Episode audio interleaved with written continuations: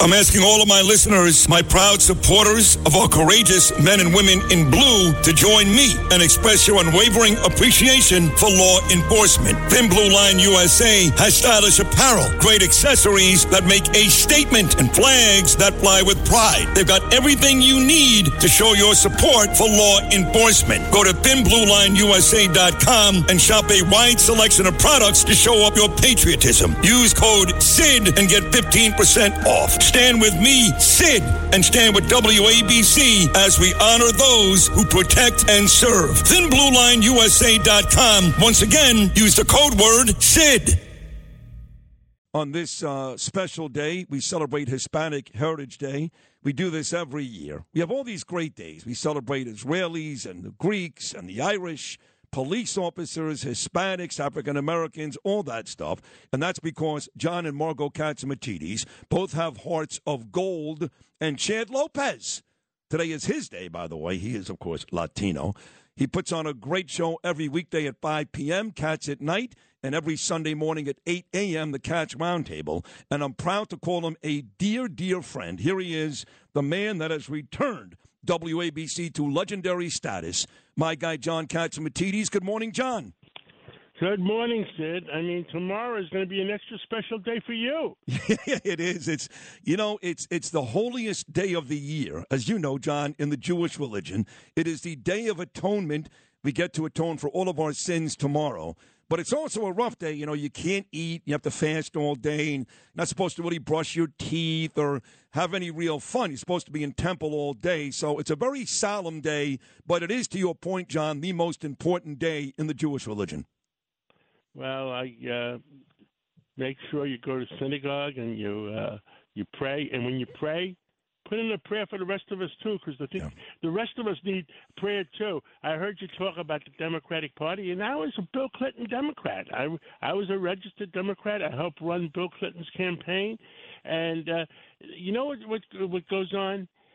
It, the Democratic Party has been taken over by a bunch of subversives, and the the fact is, there's a lot a lot of common sense Democrats.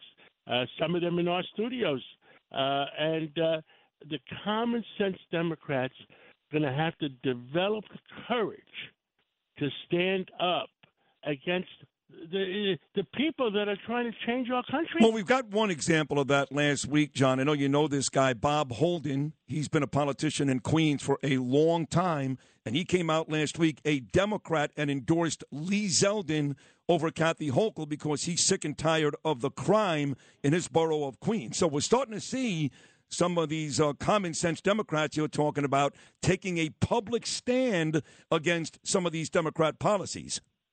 Well, I I had dinner last night with Senator Phil Gramm, uh, retired now from Texas, and and he's one smart guy, and he's telling me that uh, that's happening uh, uh, all over the country, uh, and it's all about putting Americans. Remember, we always said Americans are tough people. we put our foot down and say enough is enough. By the way, tomorrow I'm taking your place. yeah, I heard it was you and Peter. Is that right? That's a great and, one-two punch. Well, do you know the name of the show? What? The King and I. do you know, John, that as a little boy, I actually saw that show with the great Yul Brynner, who I'm starting to look like more and more every day, by the way, with the bald head. That was a great, The King and I. That's a, that brings back great memories, John.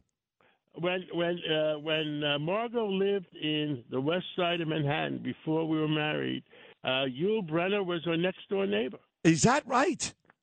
Yes, she'll tell you about it sometime. He was a uh, very, very sexy, handsome man and a terrific actor, Yul Brynner. He really was very listen, talented. We're here to talk about Hispanic Day. Yes. I mean, it's, it's, it's a very, very important day. Uh, we're celebrating uh, the history, the culture, the contributions in of American citizens uh, of Hispanic origin. Uh, and the original uh, Hispanic origin comes originally from Spain uh, then carried on to Mexico. They carried on to the Caribbean, Central America, South America. And uh, in the United States, ready for this number? 42 million Hispanics. Wow. 19% of the population. And in New York, uh, I'll, I'll, give you some more statistics because that's the only way you you, you realize uh, it's eight percent of the world behind English, Hindus, and Mandarins. Uh, Mexico is the largest Hispanic country. Uh, New York State has 6.6% Hispanics. New York City, you ready for this number? You're sitting down? Yes. 29%. Wow. Hispanics. That's a lot. New Jersey, 20% Hispanics. Mm. How about that? So it's a very, very large contribution uh, to uh, our overall society. Uh, they deserve the respect. And, uh, uh, you know, I, I almost feel like the Hispanics are not getting the recognition enough uh, in New York City that they deserve. Well, you hear that once in a while, uh, folks. John, to your point, like Marco Rubio, he has said that. Uh, I think Ted Cruz as well. Uh, not just in New York City, but even uh, around the country. That the amount of folks that are here, and you just gave out those those big numbers, that they're not represented enough in a lot of big spots, a lot of big jobs in and around the country. That's why I love Goya. I know you're very, very close with Bob, John. He's a super, super guy, but that is a great company. And and maybe you're right. Maybe you and Marco Rubio are right. There's just not enough representation for the amount of Latino folks you've got in our country. Well, especially in New York City, when uh, uh when you have uh, 28% in New York City, you certainly don't have 28% in the leadership uh, of our city nope. or our state. Nope. And uh, they they deserve more leadership. Well, I agree. Uh, and one more statistic. Hold on. You know, uh, by the way, Lyndon Johnson started uh, Hispanic Heritage Week in 1968, and Ronald Reagan made it Hispanic Heritage uh, Month in 1988. The two great presidents. And WABC made it Hispanic Heritage Day on October 4th. you're the best. You know you're the best. You really are. Lyndon Johnson, Ronald Reagan, and John Catsimatidis. How about that? That's pretty good company right there. that is funny. Now, what is the difference? Let's see. You know, this is a Bernie question. Ready?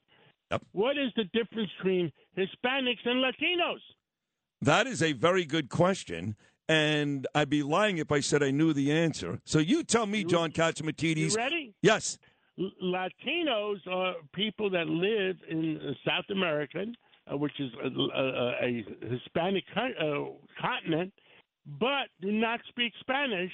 And for example, uh, Brazil is Latino, but not Hispanic.